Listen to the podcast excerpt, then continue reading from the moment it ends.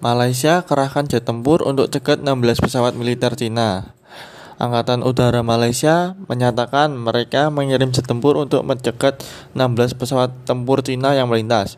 Insiden itu terjadi di kawasan pesisir Laut Cina Selatan, perairan yang menjadi di sengketa dua negara. Angkatan Udara negeri jiran menyatakan pesawat jenis pengangkut mendekat dalam formasi taktis.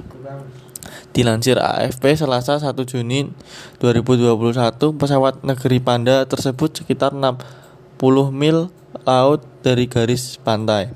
Mereka terdeteksi oleh radar di mana militer Malaysia mencoba untuk melakukan komunikasi dengan pesawat itu. Karena semakin mendekat, jet tempur pun dikerahkan untuk mencegat mereka, di mana pesawat lawan tidak mendekati wilayah negeri jiran.